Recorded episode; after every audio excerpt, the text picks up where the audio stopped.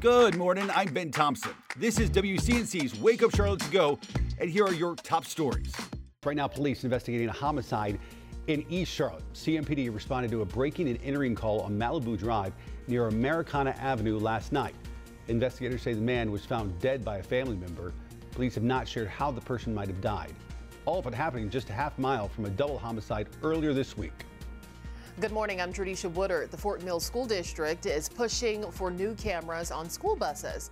They say the older systems currently in use are no longer supported by the manufacturer and lack coverage. So they're pushing for a new camera system to ensure the safety of students and safe operation.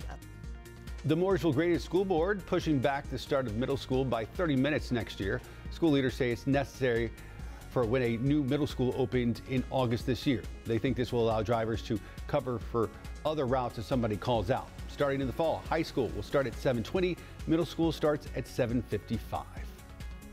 Airport officials want to hear from you about unwanted plane noise. Tonight and tomorrow, Charlotte Douglas presenting their findings in an airport no, airport noise study and asking for feedback.